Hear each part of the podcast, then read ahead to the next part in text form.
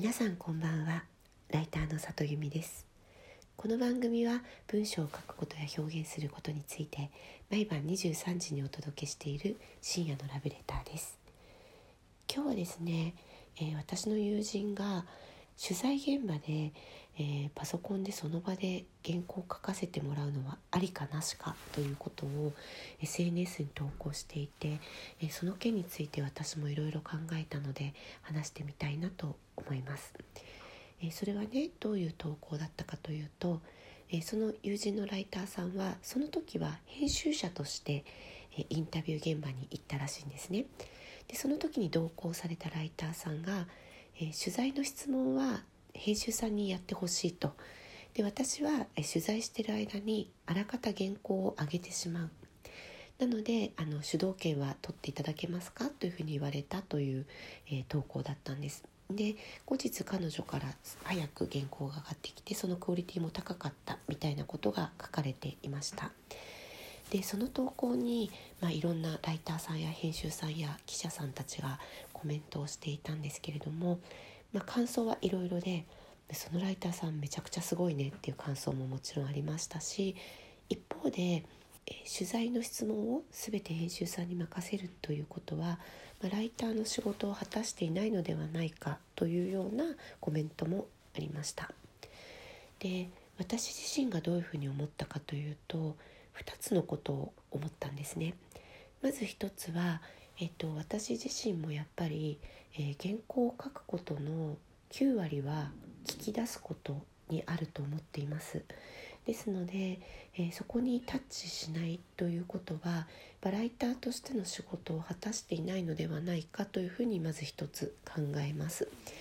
まあ、仕事を果たしていないというだけじゃなくて、えー、そこすっごい楽しいのにそこやんなかったらもったいないって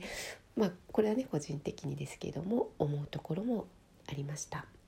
ただまあこれに関しては編集さんとライターさんがお互い役割分担が違ってそういうふうにされるのがいいというのであれば別にまあ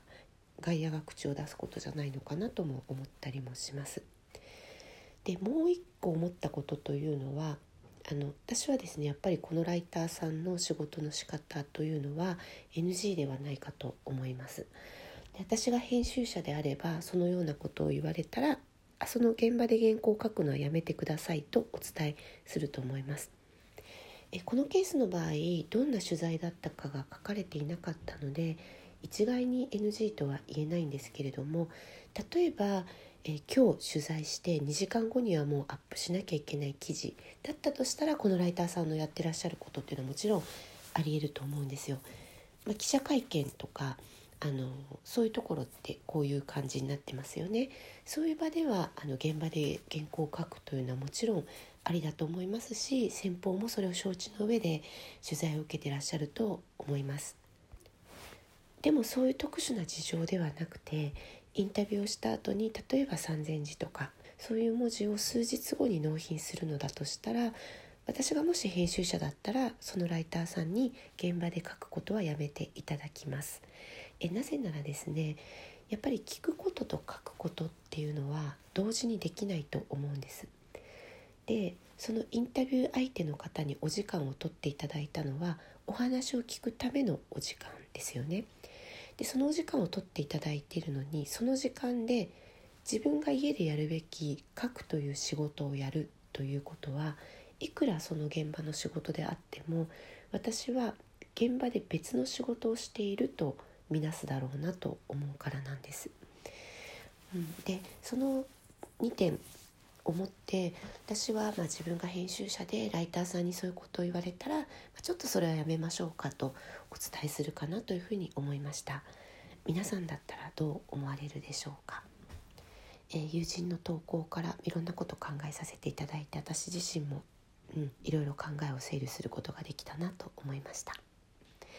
えー、皆さん今日も来てくださってありがとうございます。また明日も23時にお会いできたら嬉しいです。ライターの里由美でした。皆さんおやすみなさい。